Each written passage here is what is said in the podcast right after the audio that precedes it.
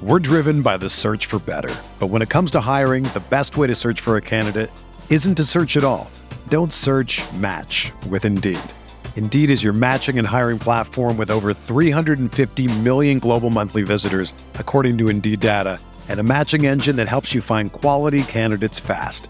Ditch the busy work. Use Indeed for scheduling, screening, and messaging so you can connect with candidates faster. Leveraging over 140 million qualifications and preferences every day, Indeed's matching engine is constantly learning from your preferences, so the more you use Indeed, the better it gets. Join more than 3.5 million businesses worldwide that use Indeed to hire great talent fast. And listeners of this show will get a $75 sponsored job credit to get your jobs more visibility at Indeed.com slash BlueWire. Just go to Indeed.com slash BlueWire right now and support our show by saying that you heard about Indeed on this podcast. That's Indeed.com slash BlueWire. Terms and conditions apply. Need to hire? You need Indeed.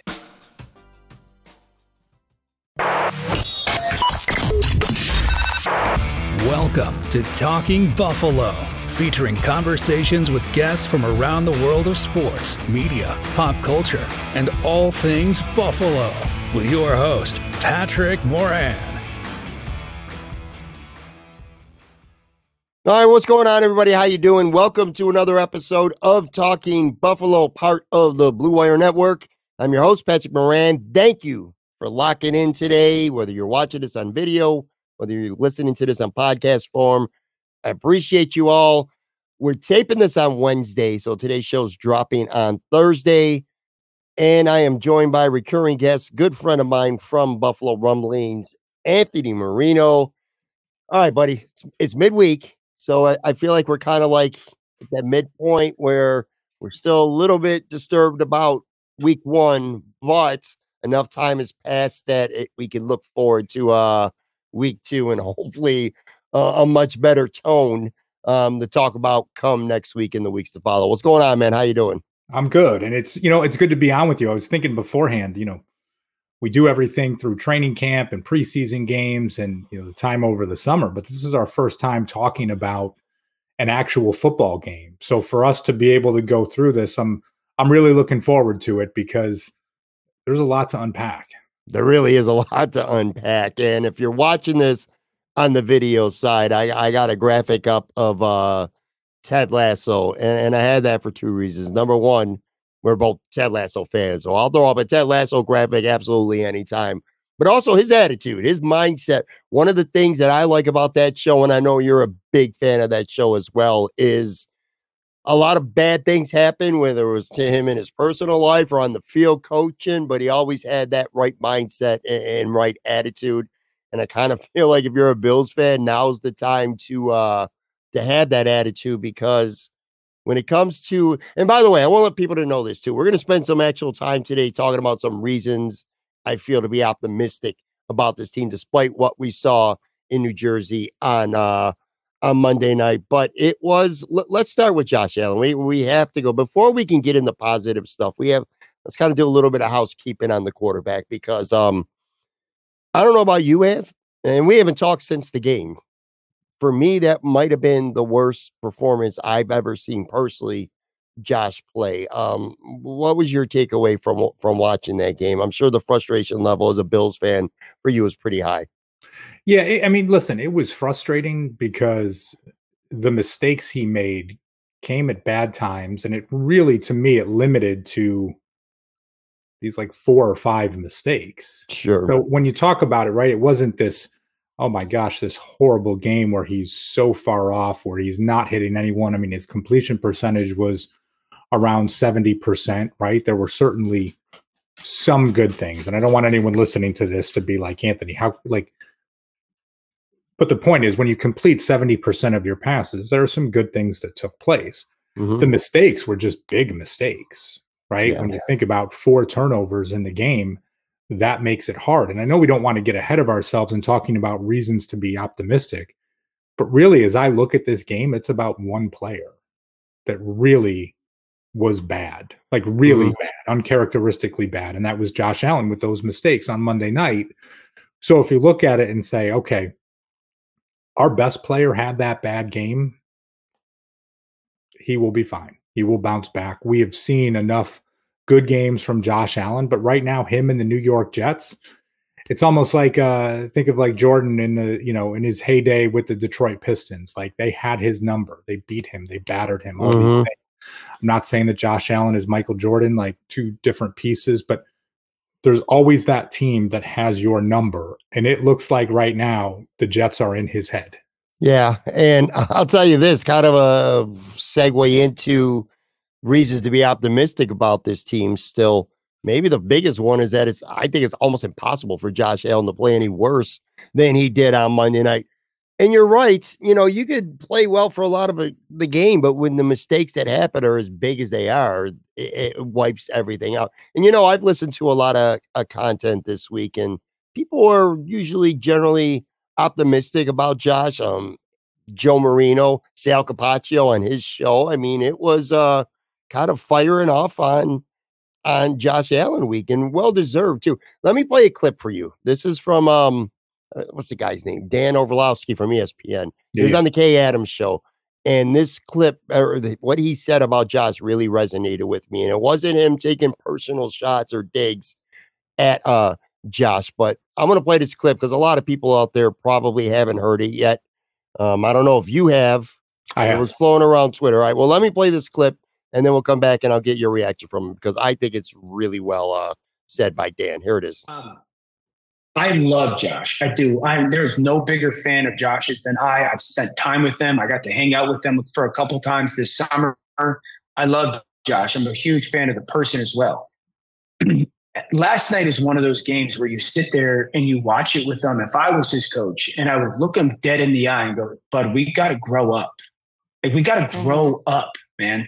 We can't have this conversation all the time about when Aaron Rodgers goes down, there's one chance, one way they lose that football game. And for $250 million, it can't be because of you, dude. And I understand that you think you're great, you are, and you're competitive, you are. I, I love all that. It's why you're great. We got to grow up. We got to handle this situations better. We, we got to handle the moments and and handle. He was. I mean, okay, I got. I have in my notebook rewatching the game last night. I have one, two, three.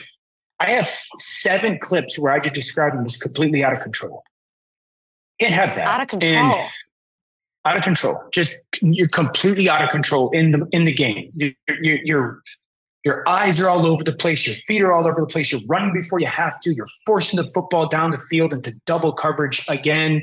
Um, so I, I think that that is going to have to be a very and this isn't being a jerk. He's a grown adult. He makes a ton of money. He's a great player. We got to grow up.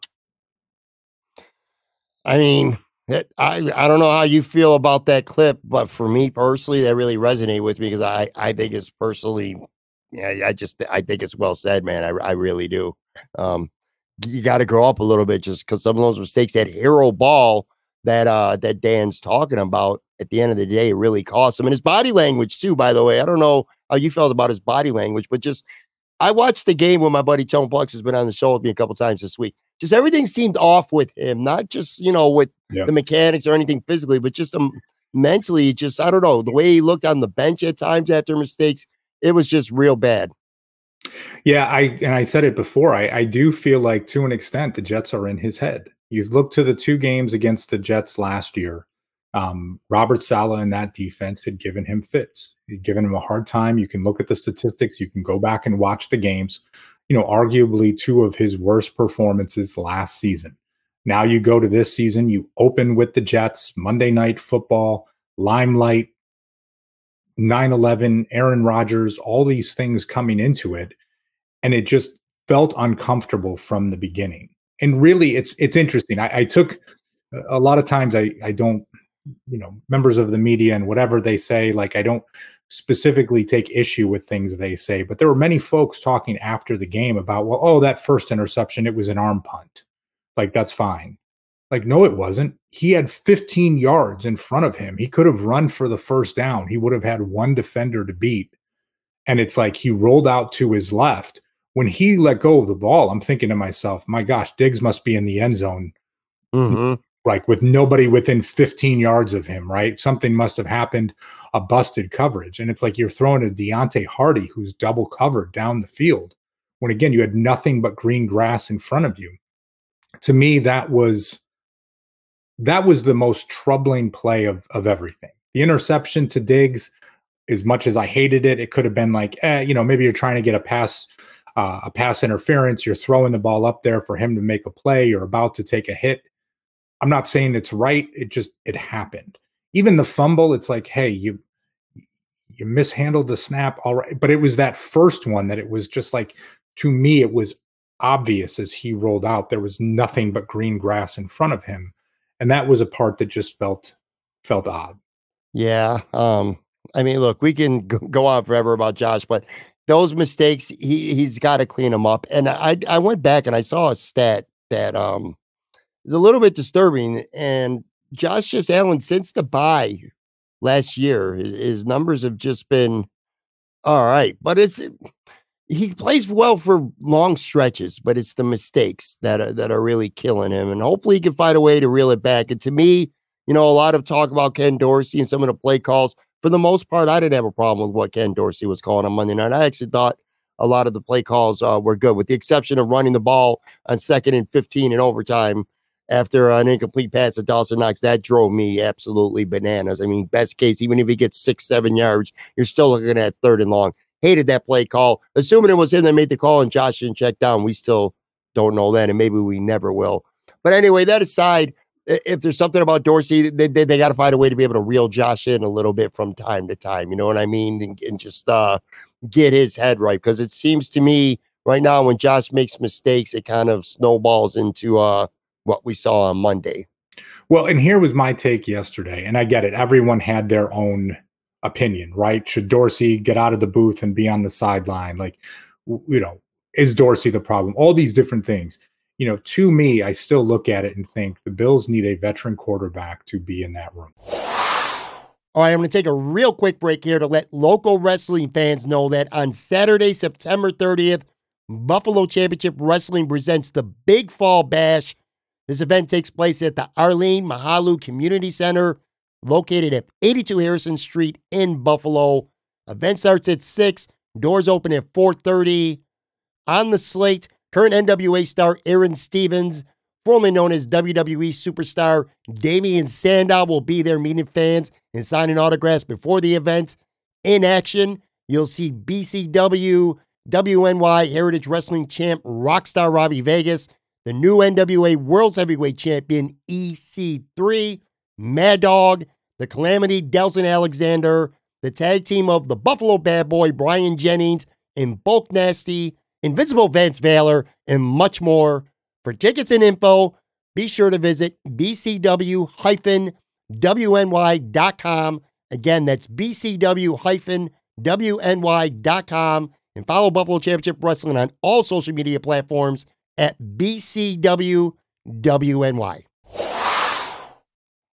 Josh is 27 years old he does not have everything figured out. So, sure. Do you need that Case Keenum type of quarterback in the room with you? Not just these young guys that have upside.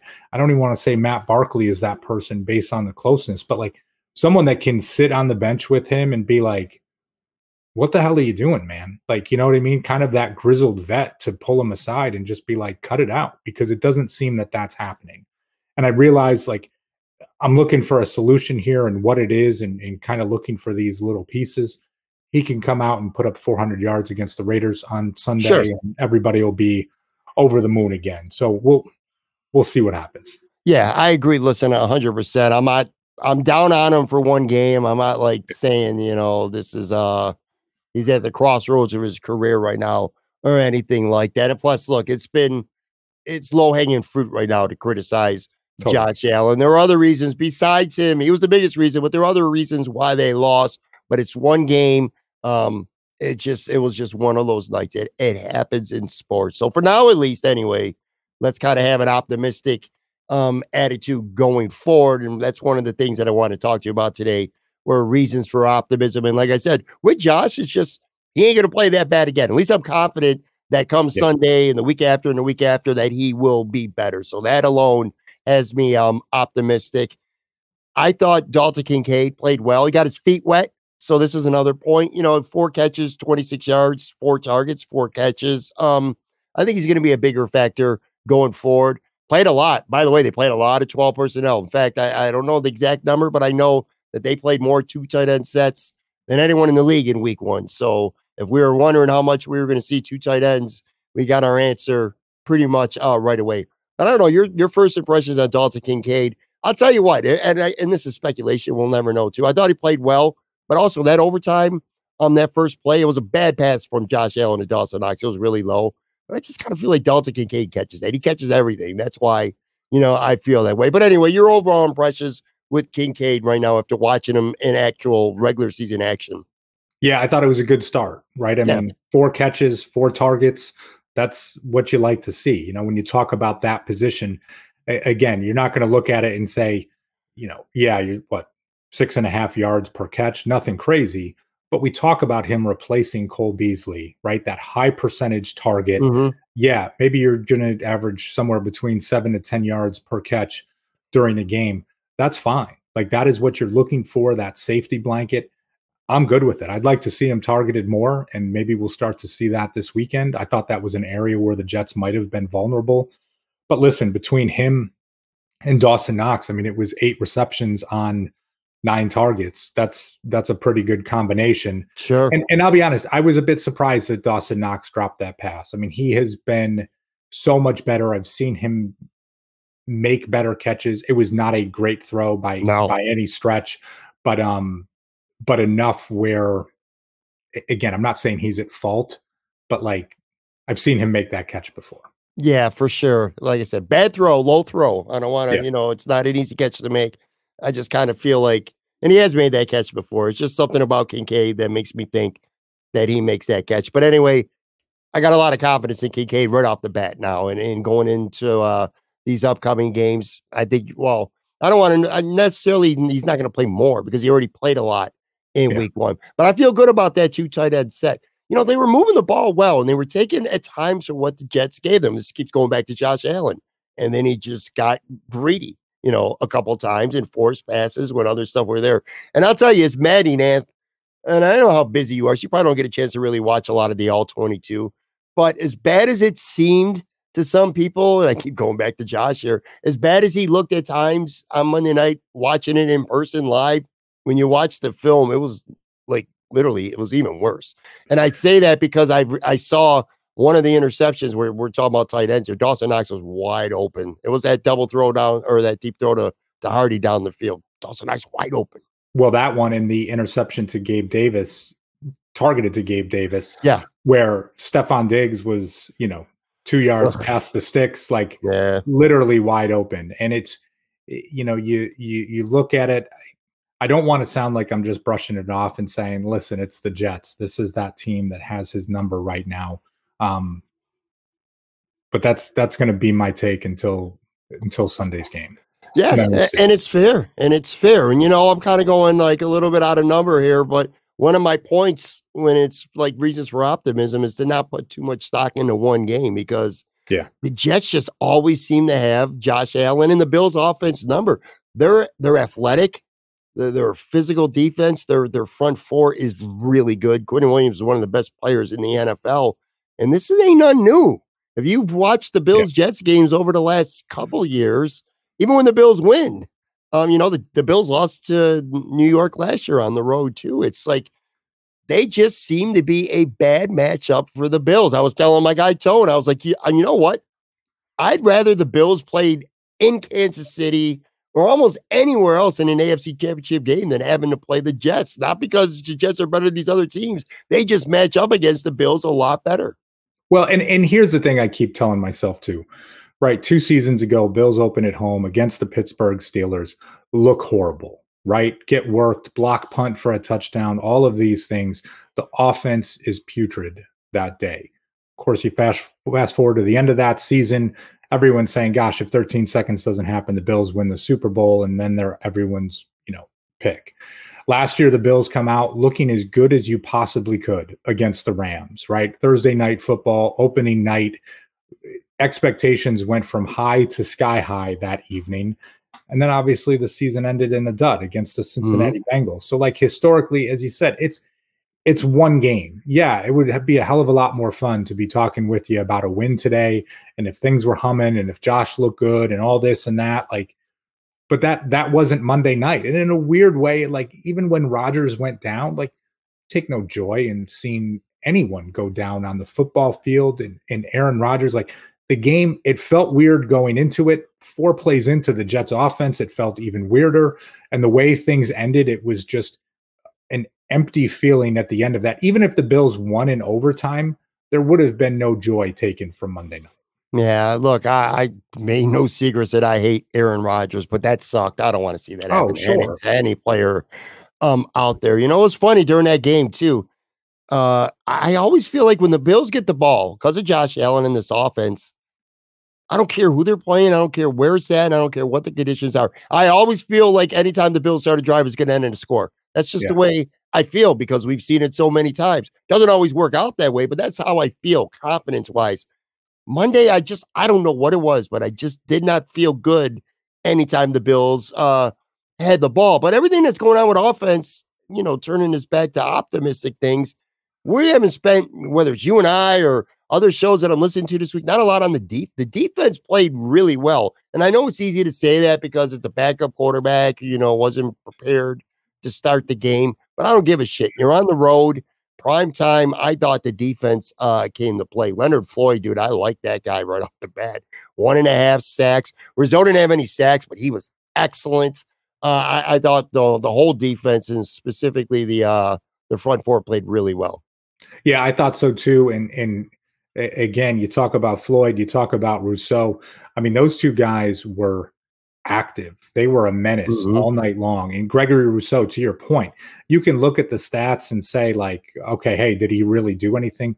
Right from the beginning, he was in the backfield, right? Those first, sure. yeah, yeah, um, those first few snaps that Aaron Rodgers had. I mean, the, the one should have been a sack, right? Rousseau just, mm-hmm. I mean, Rodgers got out of it, and that was fine. But uh, we we've talked about him right and the optimism that comes from a player like Rousseau. And then think to yourself yeah hey Floyd what he brought to the table on Monday that gives you the chance to ease Von Miller back after he returns from the pup list. So you know there's a there's a reason to feel good about that. And again for the most part with a couple of of plays that were exceptions the, the defense was on point I'll tell you, Greg Rousseau is a perfect example, at least that game specifically, of you know just how stats can be bullshit. You know I mean? It's yeah. um he didn't have great numbers, but he was a big factor. He was in the backfield a lot. He set the edge really well. Um, I know he had one run. I think it might have been stopped at the line. So again, it wasn't even considered technically a tackle for a loss, but it was just a a great play.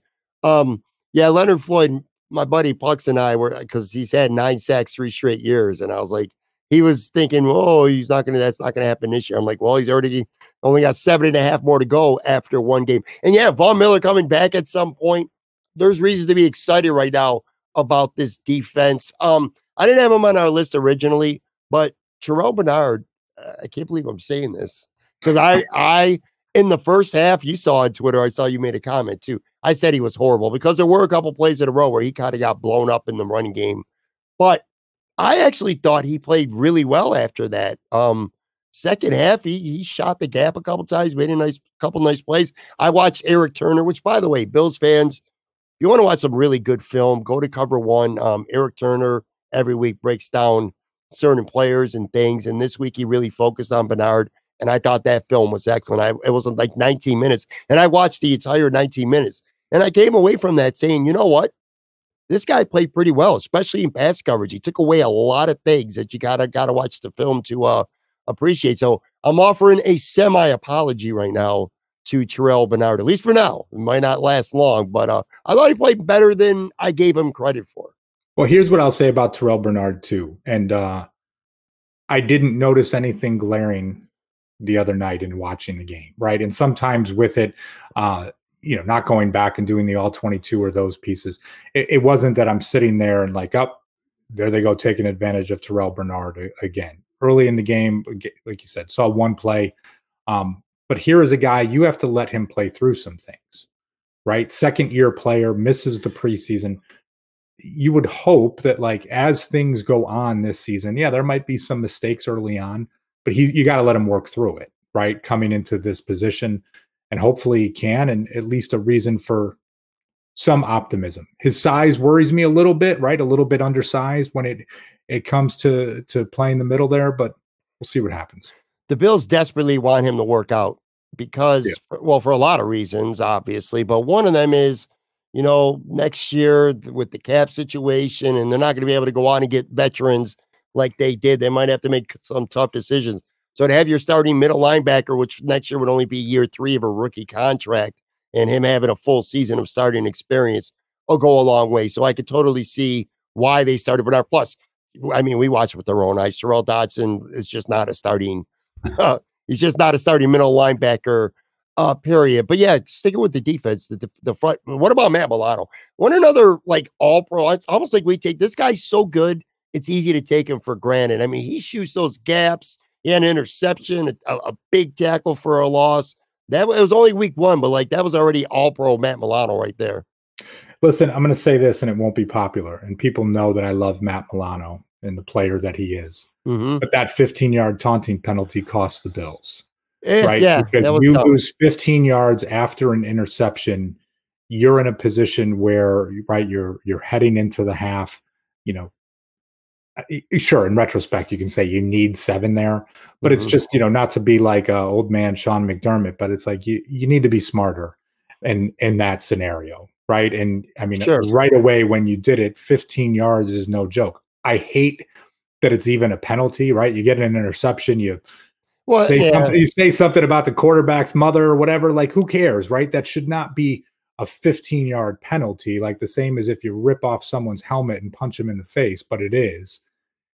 So it's just like that's the only piece that I come away from this in a game that ended up being closer than it needed to be.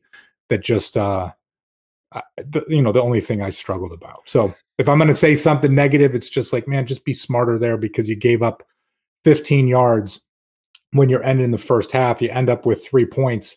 You know, if that's seven, maybe it's a different outcome. Maybe, maybe. And I, I, to be honest with you, though, I thought that was kind of a ticky tack. Uh, oh, it totally was. But I've seen a lot more. You, it, you knew, you knew the flag was was coming. I mean, yeah. it was, um, you know, and it's one of those pieces. And I get it. I'm a little more old school. You see people like, you know, hey, it was worth the 15 yards, and you're just like, I'd rather, no have one. The, I'd rather have the 15 yards than the, uh, you know, kind of the cool, uh, you know, moment in Zach Wilson's face. So. Agreed. I agree 100%. You know, the funny thing, too, is that interception was probably one of Milano's least best plays of the game because it was literally a gift. Yeah. I mean, it was just an absolute, I could have picked it off if I would have happened to be standing there. It was just a, a horrible throwing decision from Zach Wilson. But that aside, he's just, I love Matt Milano, man. He, he played well. He, he is truly an anchor on this defense. And you know, I talk about the defensive line. I'd be remiss. I, I, should say Ed Oliver played very well too. I thought he oh, had yeah. a, I thought he had a a good game. And then one other guy that I really liked a lot was uh, Micah Hyde. This was the first time we've seen him action in a long time. And I thought he looked quick. He was physical. He was getting to the ball quick. He closed on passes, short passes, uh, really quick. So it was good to see him back there. And, and I thought he played very well too for his first start in what almost a full season now. I would throw Christian Benford into the conversation too. Save four points. Yeah, you know, saving four points, definitely that one play, but uh, no rotation at cornerback too. No. And I thought maybe there would be, right? Maybe it would be Dane Jackson. Not too much of a surprise that Kaiir Elam was inactive based on, you know, kind of his inactivity on special teams. Mm-hmm. But uh but Christian Benford, you know, when I say play well, again, it was against Zach Wilson and all this and that, but you know, that one play to catch Breece Hall, that in itself, like, yeah, I, I can ride with that guy. Yeah, I I was impressed with him. I think the Bills made the right decision. We did anticipate potentially Kaiir Elam not even dressing for the game, and that's exactly what happened. So, uh, you know, I don't want to go down that road today, but you know, not a good start. You know, I was going through some tweets too, circling kind of back to like overreactions from one game and Josh Allen specifically. I don't know if you saw Pete Prisco from CBS put up a tweet. The Josh Allen hate today reminds me of the pre-draft Josh Allen hate you all were wrong about him then, and we'll be wrong about him again. Stupidity is abundant today. He was bad Monday night, but really. there were some. I mean, eh, not to any surprise of you and I, because we're on Twitter enough, but some of the reactions. I mean, holy shit! I was mad too, and I had some. I fired off some pretty uh heated tweets. But come on, man, some of the reaction to Josh Allen or Dorsey or McDermott is just unbelievable. Yeah, I think it. You know, we talk about expectations that some people have uh, related to the team you can be disappointed, but for anyone that watched the Bills play the Jets last season and then going into this game, you should not be that surprised, right? There was no sense yeah. of like overwhelming confidence going into Monday night's game. There there just should not have been. That is not the team that you want to go up against in week 1. Hey, maybe if you're just like playing the Dolphins to start the season and you know it's going to be a bit of a shootout and going back and forth like they had with the Chargers, at least that's a little bit more fun sure. for you because you're putting up some points. If you were being realistic going into Monday night, that is probably what you thought the game was going to to look like, at least from a, you know, being a bit of a slugfest is what I'm not the interceptions or this and that, but right. Yeah, people need to uh need to relax a, a little bit. And I always um you know, I enjoy listening to WGR, but Tuesday I was like, listen, I'm avoiding when when they say like we're going to the to the phones because some of the folks that are calling in, it is just like, oh my gosh, like I can't. If you're talking about benching Josh Allen, right? Like what for who, Kyle what, Allen? What are you What are you doing? What are you doing here? Like it's one thing to be upset and just say, hey, I want to vent. I'm disappointed that but the, the, the lack of reality in some ways it's just it's it's mind-boggling that's why it's good that we're recording on wednesday you have an extra day to kind of let things settle in yeah, for sure. And look, to put a bow on losing the way in the way they did, I, I get why fans are mad because Aaron Rodgers goes down, Zach Wilson comes in, you're up two scores. The game, it felt like it, the game should have just been put away. You know, the yeah. Bills only scored three points in the second half. That's just that that's just not acceptable. But anyway, the other thing too, going in all off season, there's a lot of concern, at least to some people, not so much, well, at least not to you anyway, but with Stefon Diggs and all the, you know, the drama, him not showing up to OTAs, day one of mini camp, being kind of absent. What's he going to say? This and that. Look, the guy's a ball player, man. To, in my opinion, at least, I thought he was the best player on the field for the Bills on oh, Monday oh, yeah. night, man. 10 catches, 102 yards. Um, he, he was making plays all over. So the, all the offseason crap, he put that shit behind him. And also on the bench, and they showed this. It was the one time they actually showed it. Like I was getting really mad, and I kind of hinted at this with Josh Allen, kind of be sulking on the bench after bad plays, after the interceptions. Right before the last drive, they they showed Stefon go up to Josh and you know put his hand on his head and say, "Let's go, man, let's go." And then the Bills go right down the field, and Stefon Diggs had three catches on that drive, and the Bills force overtime. Um, anyway, my point is, if you were worried about Stefon and you know his, if his head is really into it, if his heart's really into it, those questions were answered quickly. Because again, in my opinion, I thought he was the best player in the Buffalo Bills Monday night. Yeah, he was great, and you know I'm glad they showed that clip too, just from a I, I don't know, right? Like not to put things say put things to bed, but Diggs is everyone on that team says he is a good teammate, right? A great teammate and mm-hmm. what he does. And sometimes you you see folks in a situation where they just need that pick me up, right? And Josh's body language for as bad as it was, like yeah, imagine you're the quarterback and you're the one that's throwing the game away, right? I mean, mm-hmm. he he I know some people struggle when he takes ownership to things of just like he's just saying the same things, but what do you want him to say? Yeah, right? what he's right. I, I, I know, and I keep go. We keep going back to Josh Allen with this. That wasn't what we were trying to to do here. But as a again, back to Diggs as a teammate, you see that it's just like, listen, it's an opportunity to pick someone back up. And to your point, you know, they marched down the field, got a field goal. Granted, I will admit when Tyler Bass kicked that and it hit, the the camera work was a little um a, a, little suspect. I did not think it went through. Me neither oh my gosh. And then they're like, it's good. And I'm like, wait, what? So anyway, I'm I'm getting off on a tangent here, but I was glad that they showed that clip too. Yeah, for sure, man. I just I was a big fan of Stefon's game. And one other bonus thing, which I didn't have in our original uh, notes because I didn't realize it until I saw grades this morning. Take a wild guess. Well, it's not a wild guess, but Who was the Buffalo Bills' number one graded offensive line in New Jersey on Monday night? I will guess O'Cyrus Torrence. You guessed correctly. Rookie making his first start at a 60 point, 69.7 PFF grade for week one. The best among all offensive linemen, and even more so, second best overall grade on the Bills behind only Stefon Diggs in week one. You know, I was watching the game and I was doing a lot of yelling at my television, specifically at the offensive line, man. Um, Spencer Brown, of course, Connor McGovern, who, by the way, had a very poor game. But again, this is supposed to be about some positive stuff, at least this segment here, anyway. Um, you know, as a lot of these guys struggled, let's just leave it at that.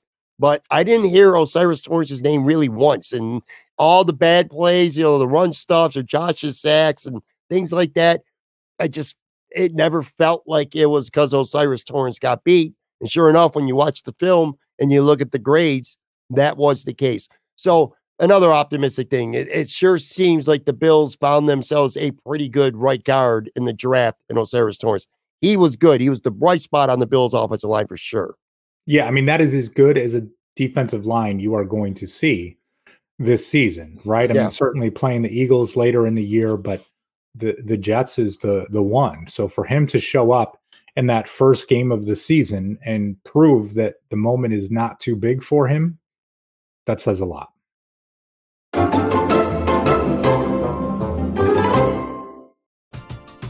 We're driven by the search for better. But when it comes to hiring, the best way to search for a candidate isn't to search at all. Don't search match with Indeed. Indeed is your matching and hiring platform with over 350 million global monthly visitors, according to Indeed data, and a matching engine that helps you find quality candidates fast. Ditch the busy work. Use Indeed for scheduling, screening, and messaging so you can connect with candidates faster. Leveraging over 140 million qualifications and preferences every day, Indeed's matching engine is constantly learning from your preferences, so the more you use Indeed, the better it gets. Join more than 3.5 million businesses worldwide that use Indeed to hire great talent fast. And listeners of this show will get a $75 sponsored job credit to get your jobs more visibility at Indeed.com slash BlueWire. Just go to Indeed.com slash BlueWire right now and support our show by saying that you heard about Indeed on this podcast. That's Indeed.com slash BlueWire. Terms and conditions apply. Need to hire? You need Indeed. When you need mealtime inspiration, it's worth shopping Kroger, where you'll find over 30,000 mouthwatering choices that excite your inner foodie. And no matter what tasty choice you make, you'll enjoy our everyday low prices, plus extra ways to save, like digital coupons worth over $600 each week. You can also save up to $1 off per gallon at the pump with fuel points. More savings and more inspiring flavors make shopping Kroger worth it every time. Kroger, fresh for everyone. Fuel restrictions apply. All right, I'm back here with Anthony Marino from Buffalo Rumblings. By the way, this is dropping Thursday. If you happen to be around South Buffalo on Thursday night, pop up to uh, Imperial Pizza. I'm going to have Nate Geary from WGR live with me, and God only knows what his takes. I will say, you said, you know, it's been a couple days now. Pretty smart thing I didn't have Nate like Monday or Tuesday. The game was Monday, but like Tuesday night with me. Who knows how pissed off and fired up he might have been. So he might be more chill by then. But anyway, it's always uh interesting and fun to get together with Nate. Aaron Quinn from uh, Cover One might be able to pop up um and have some wings and do a show with us too. We'll see how that goes. But Nate's going to be there for sure. So if you happen to be in South Buffalo, uh, pop up to um Imperial Pizza. All right, so we spent some time talking about reasons to be optimistic. The defense played really well. Stefon Diggs was Stefon Diggs. It was just one game. Let's not, you know, kill the Bills. The Jets just notoriously play Buffalo well. And Josh Allen's just not, I don't think you're going to see him play any worse than he did. So it can only go up from there. I got to say, though, I got a couple notes. Um, done a couple shows already this week. And th- these are things to me that kind of like one under the radar that bother me that really haven't been discussed. So kind of fresh topics, at least uh, to get your takes on. I I've spent a lot of time talking about Trent Sherfield on the show with you over the last month or so. Only played 11 snaps, 16% of the snaps. Harty, 15%. Although Harty was used early and often, uh, 22% of the snaps are him. But I, I don't know, man. I, I was impressed with Trent Sherfield, and I just don't like the fact that he only got 11 snaps. It's tough, and it becomes a numbers game, right? You talk about playing mm. 12 personnel, and we want to see Dalton Kincaid out there on the field. And listen, when Kincaid and Knox both play over 80% of snaps, that puts you in a position where that third wide receiver, it's going to be a limited opportunity. Now, the piece where I think you can pull from to make something work is, you know, Gabe Davis played something like 97% of snaps. Played more than Diggs, yeah.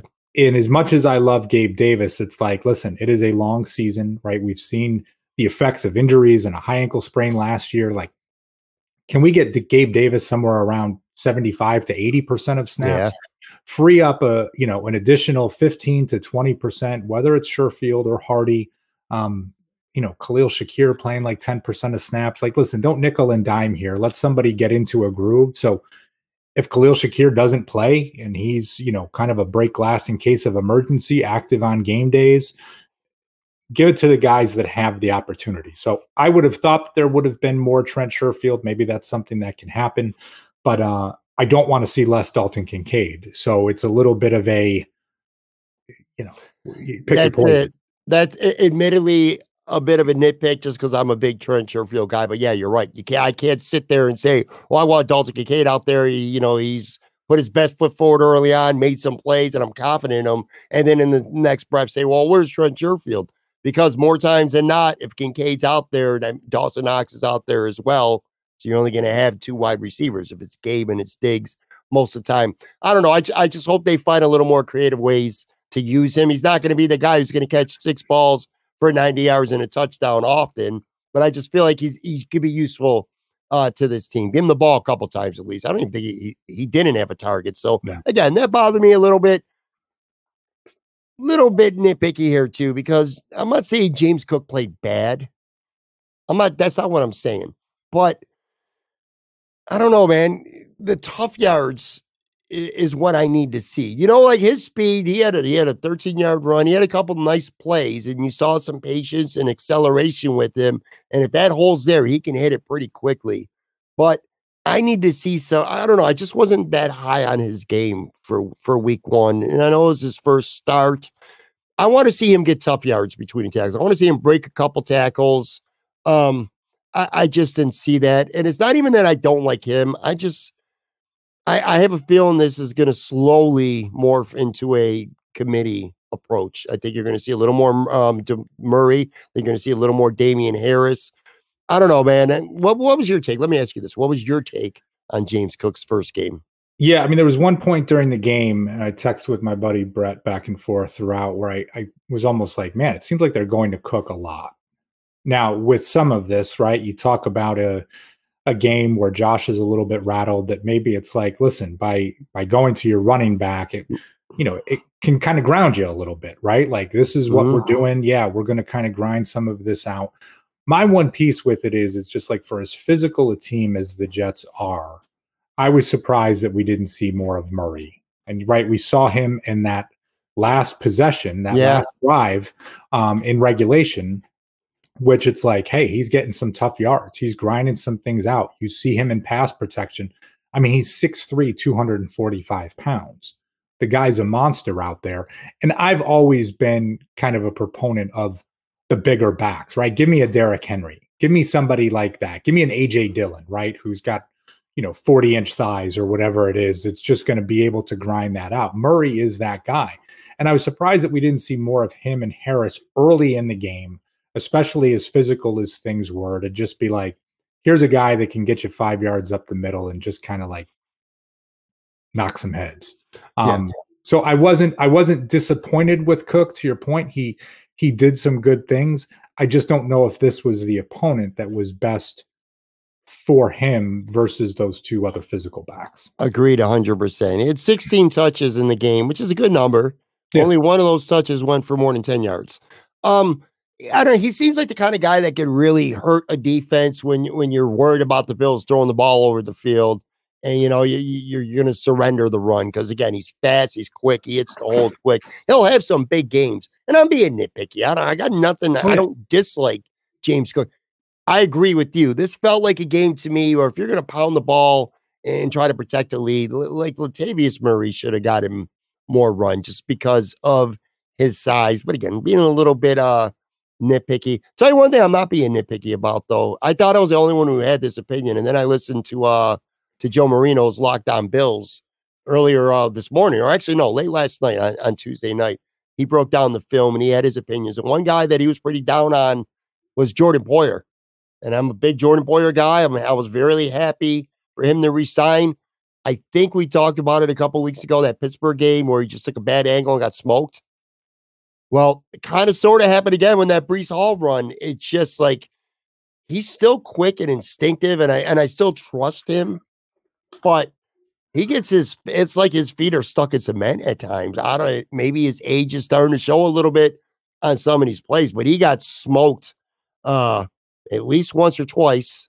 And I, I just thought he did not play well. And again, I, I kind of listening to Joe Marino's show that confirmed it. He has studs and duds. Like he runs down guys that he really liked and guys that he didn't. And he was on the dud list, man. It's um, I don't know. Maybe, maybe, maybe Anthony, we're we're starting to see why there wasn't a lot of interest in him around the league, despite his numbers and being an all pro. I don't know what it is, but I wasn't impressed with Jordan Poyer on Monday night. And I don't say that often. Yeah. It's interesting with him. So you talked about the preseason game against Pittsburgh. I remember back, I think it was during the 2019 season uh, a similar type play, a long w- touchdown or reception to to Hayden Hurst, right, where he had like 60 yards after the catch.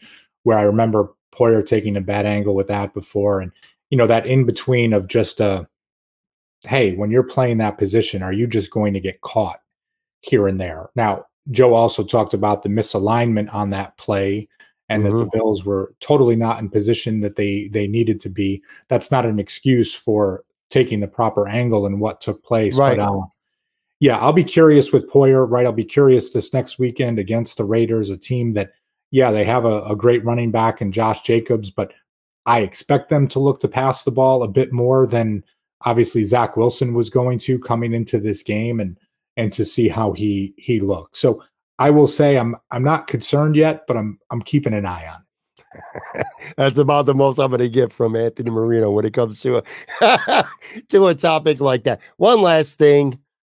I, I don't want to blame. I'm not going to blame one person. It was a bad. First of all, the punt in the middle of the field. It was a bad punt, and there were multiple guys who screwed up assignments. But look, I'm a UB guy, man. Love local players. Um, I like the underdogs. I want to be a Cam Lewis guy, but I'm not. And just I, i'm over it with him, man. He he missed that first tackle and it, you know we we know how the game ended. I just go back to last year when it started against the Vikings and what a disaster that was. Damar Hamlin didn't dress. I'm ready to see Damar, not because it's a feel good story, although that obviously adds to it. But if I'm if I'm Brandon Beane, if I'm Sean McDermott, whoever is going to make that decision, you know what? I'm, I'm dressing Damar Hamlin on on uh, Sunday, and Cam Lewis could take a, a, a he could stand on the sideline. I'm over it, man. I'm over. The guy gets on the field. He looks great in camp. Looks good in the preseason. I know why. I get why he made the team. His versatility, this and that. But he's not the nickel guy. If Taron goes down, we've seen uh, Monday. It's wrap. I'm over it, man. You, you got to make that tackle. And he wasn't the only one who screwed up, but you got to make that tackle. I'm just, I'm over him. It's a tough one with him because, to your point, feel good story, all of these things. It's, uh, but yeah, special teams when you know you, no one cares about special teams when it comes to roster construction, right? And I do it all the time. Fifty-three man do. projection, like oh whatever, you know, special teams. You figure it out. This guy, that guy. But then when you keep a guy because of his special teams prowess, and there's a a, a miss, and it ends up being, and you know, Siran Neal was uh, not without fault on that punt coverage either on Monday right, night. Right, right, right. Um, it that just exacerbates things, right? Because it's just like if that's really why you're here, that can't happen. And the bill to lose a game on a special teams punt return for a touchdown, if you're a Buffalo Bills fan, is probably the most infuriating. Because this is a team that probably uses more resources than anyone on the face of this earth when it comes to special teams on their roster. But anyway, I, I'd seen enough with, with Cam Lewis. I'd I'd like to see Damar Hamlin play on Sunday. That's, I'm just gonna leave it at that. One last Bills thing, and then we'll get to our finish the sentence. Again, t- going back to optimism, shit game. You're 0 1. You got two, let's just say, very winnable games. These next two games, the Raiders at home and the Washington Commanders on the road. It would be catastrophic to me if you lose either of those games. You're two and one, and then you go to week four at home against Miami. You go and you beat Miami and you put a good good game together and you beat the Dolphins. This Jets game starts to mean a lot less. You know what I'm saying? Oh yeah, I mean, listen, eh, if the Bills play well against the Raiders, all will be forgotten from what happened on Monday night. It, listen, I think when you talk about the yeah, you know, I mean, listen, if Josh throws for 375 and three touchdowns and they win yeah, by yeah. two scores, like uh, you know, everything everything will be sunshine and rainbows come come Monday when people are breaking down the show. But I, I will say this again. I can still feel optimistic. And I know we started the show, we talk about Ted Lasso and all this and having that type of mindset for as bad as you can look at things on Monday night, it just came down to Josh Allen. I've seen enough of Josh Allen to play great football. And so have you and everybody else that's listening to just be like, okay, this was a bad game. I mean, heck, we've seen Josh go out and still have multiple turnovers and have a great game, right? To put up 300 sure. plus yards and multiple touchdowns and going for the long run. So I'm I'm going to remain optimistic because you look at it and you're like, okay, it was one player and it was your best player that put up the stinker. So I'm I'm, I'm on to I'm on to Las Vegas, Pat. And that's fair. And and going back to the opening game last year, the Bills turned the ball over four times, but they still smacked the shit out of the Rams to uh to open up the season. So yeah, look, it was one of those a bad opponent and everything that could go wrong for the quarterback went wrong. And, and just leave it at that. If it's uh, you know, if your quarterback's Kirk Cousins or, or Jared Goff, a guy along those lines, and maybe you're a lot more concerned. But we've seen enough good things from Josh Allen, have confidence that things will get a lot better uh, going forward. All right, let's finish up. Finish the sentence. This is going to be different. So I always have four questions for Anthony.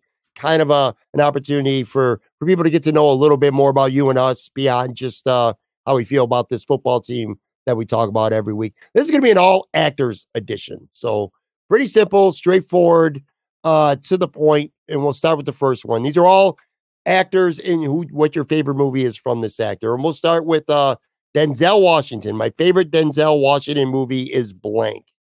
So, and with each of these picks, I'm going off the beaten path, right? Because I think it would be easy to pick the most recognizable films and roles for mm-hmm. folks. But truly, when I talk about my favorite, it's not like what the norm is. Um, my favorite Denzel Washington movie, and he is truly one of my favorite actors. Love so much that he has done uh, Man on Fire.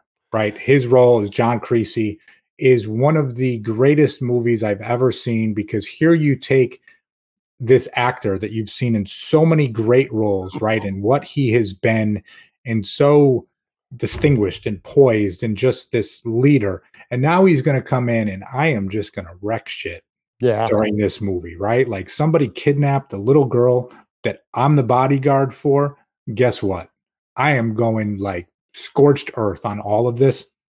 One of my absolute favorites, easy choice here. Okay. I, I don't know what you're going to say until you say it. I might, yeah. I'll send you the questions so that you have some time to think about them, but I don't know what you're going to say. I have the same thing. That's my favorite movie too. Love that movie. What a badass he turns into, man. Um, yeah, he's willing to die, literally die to save the girl, and he does. Well, I just gave a spoiler away, but you spoiler. know what? Jeez, who cares, man? That shit is so old. But anyway, yeah, easy choice for me too. I did have as a runner up. It's a Christmas movie, The Preacher's Wife. I, I loved him in that as well. That was good. But yeah, nothing compares to uh Man on Fire. I'm pleasantly surprised that you picked that. And it's a rare time where we actually say the uh the same answer. All right. My favorite Robert De Niro movie is this is hard because there's like a billion of them and this is going to be unpopular because people are like, yeah, that's not like a traditional De Niro movie. But I still remember when I went to see uh, Meet the Parents, and just honestly, like for him, out of character, right, in that mm. comedic role in a way that was just so different than anything else he has done. Yeah, it would be easy for me to say, you know, Goodfellas or Raging Bull or anything like that. But it's just like when I when I think of De Niro, I mean that movie, I laughed so hard throughout that and i just thought it was uh it was a lot of fun so that was the first thing that came to mind some of your listeners are probably like anthony what are you doing you're talking about robert de niro here but for me that that was just uh that was one that stood out That's a good one. That would be on my short list, but for me, it's got to be Godfather too, either or Coin Flip, Taxi Driver. I don't even know if you've seen that. That that's an, an old movie of Yeah. De Niro. He he was excellent in that. One of the most iconic actors, uh, you know, of all time. I wanted to say Goodfellas, but you know, I don't was he really a star in that movie? It just felt like he was like one of four or five, you know, main characters. Um, I kind of say the same thing about The Godfather too, I suppose, but I don't know. Anyway, all right, two more here. I don't, you know, I don't like having people like Robert De Niro on. That's just too hard because there's so many freaking good movies. My favorite Vince Vaughn movie is blank. Swingers. And that is one when that movie came out. Mhm. Remember watching it with my buddies, not knowing who Vince Vaughn was, right? Had seen Jon Favreau and some stuff and had read an article about the movie and how, you know, Favreau kind of pulled this together. I, I don't remember all of the specifics, but right, this low budget indie film. At that point, I was in my early 20s, right? So you can kind of in whatever way relate to going out with your buddies on the weekends and, and having a good time. And Vince Vaughn just stole every single scene that he had in that movie. Right. I mean, just playing with Sega Yeah. Genesis hockey and just, you know, like kind of the smack talk that he had going on through the entire thing. It was just like, what a memorable performance. And, it, you know, his first performance that so many folks would would see, right? Maybe you saw him beforehand in Rudy, but that's like you didn't know who Vince Vaughn was or any of those those sides to it. But just his best performance, like his first his first major type of gig that he had, and he was great. You know, two of these first three, I because I agree. By the way, uh, Swingers was my pick as well. I thought they would be harder because of how many movies you know the, these actors have been in, but I agree. This was actually kind of an easy choice, and I, you know, he's in a lot of popular ones too, like Old School and, and uh, Dodgeball. He was really good in the breakup with Jennifer Aniston too, and you saw another side of Vince Vaughn that you usually don't see in uh movies. Four Christmases was pretty good too with Reese Witherspoon, but yeah, for me, it, without a question, his breakout performance was uh with Swingers. All right, last one. My favorite Kevin Costner movie is blank. I'm curious if you've seen this movie, but it's uh, McFarland USA. And a- again, kind of going off the beaten path with things here, maybe things folks haven't seen. Yeah, it would be easy to say Field of Dreams, but um, McFarland USA, Kevin Costner uh, goes from being a football coach to a cross country coach at a, a school in in Texas, and really needs to build a, a program and finding these these young athletes. In many ways, there's a language barrier there's a cultural barrier um, it's a disney film so if you have disney plus you can pull it up um, not too long but just taking a, a group of guys and forming them into one of the great cross country programs in the state of texas guys that had never run before and never done any of that work i thought it was a great representation again overcoming some cultural barriers and you know not to make it sound like it's the uh you know the remember the titans of uh of cross country movies because I mean, can you even think of a, a cross country movie out there? But it hits all of those great sports movie points of coming together, and uh, it's one of my favorites, and I think a great role for Costner. It's relatively recent. I mean, maybe within the last ten years. I'll have to check that out. I've never seen that movie. Um, there's a lot of good choices. Field of Dreams would be the most obvious one, but have you seen Tin Cup? Yeah, I've I love Tin Tin Cup. Take for me, it's Tin Cup. Just you know, for a lot of reasons, but just that scene at the end where he just keeps putting ball after ball in the water and just he blows the U.S. Open, but then he he sticks the last shot. What, a great ending!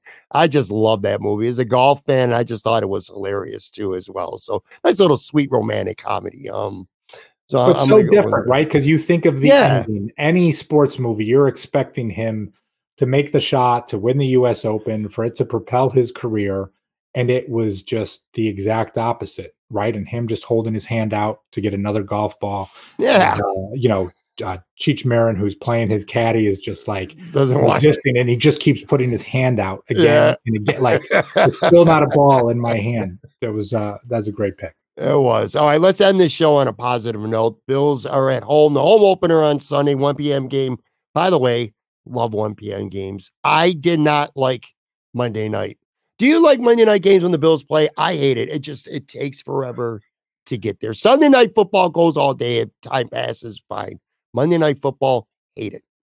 The the thing that I'm okay with the any of the primetime games is just because there's less conflicts going on, right? It's not oh my kid might have something or we've got a commitment. That's I got true. you know an event I've got to get to for work. Like usually 8:30 on Monday night, there is nothing going on. You can settle down, but um yeah, as I get older though, it's just uh, yeah, I'm I'm I'm okay with Sunday at one o'clock. I really Yeah. like Sunday at four o'clock.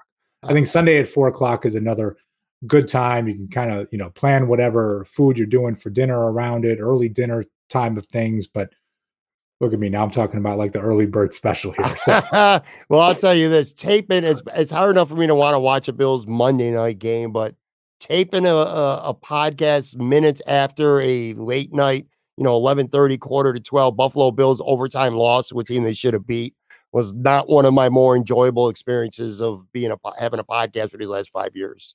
Pat, I will be honest with you. I was going to record a show because usually my show for Buffalo Rumblings uh, comes out around midnight on Tuesday, right? Yeah, right. Late, late Monday night, and uh, I was going to do a post game show. And after that ended, I'm like, yeah, I, I'm not, I'm not doing this. I'm not going to get on, you know, and rant for 15 minutes and be and be that guy. It was one of those nights where I'm like, you know, I don't even know if I should be doing this anymore. Like, what am I? you know, like you're contemplating of just should I should I be retiring from from the podcast game? So you know, you talk about not wanting to to overreact or do something right after. Uh, I think I made the right decision not recording after Monday night's game. I uh I was stuck recording. I had my guy Tone with me who was in studio with me on Sunday and Monday. So not a fun experience. But anyway, all right. So give me a prediction for Sunday as as we get out of here. I'm definitely gonna hold you to this next time you're on too. Yeah, I'll say Bills by 13. Bills by Um, yeah, 13. I, I think it'll be one of those. I am, uh, you know, as I look at the the the Raiders, I think they can do some good things. Josh Jacobs, Davante Adams, you know, Jimmy Garoppolo is a, a game manager, but I think it's one of those where you know it stays around seven points, six points, whatever for most of the game. Bills score another touchdown late, and uh, again, I think Josh Allen puts it together on Sunday. And next week it's sunshine and rainbows from Bills Mafia. Sunshine and rainbows. All right, make sure you follow him on Twitter at Anth Marino. Check out Breaking Buffalo Rumblings. What's your prediction? Um, You're gonna have me make a prediction, but you're not I- gonna make one. I haven't thought of one yet. You're killing me, Smalls. Well, they're gonna, they're not gonna lose. All right, They better not lose. all right. This podcast might be over if the Bills lose. All right, guys. I will be back with uh, Nate Geary live from Imperial Pizza. Well, depending on when you're watching it's tonight. So talk to you then.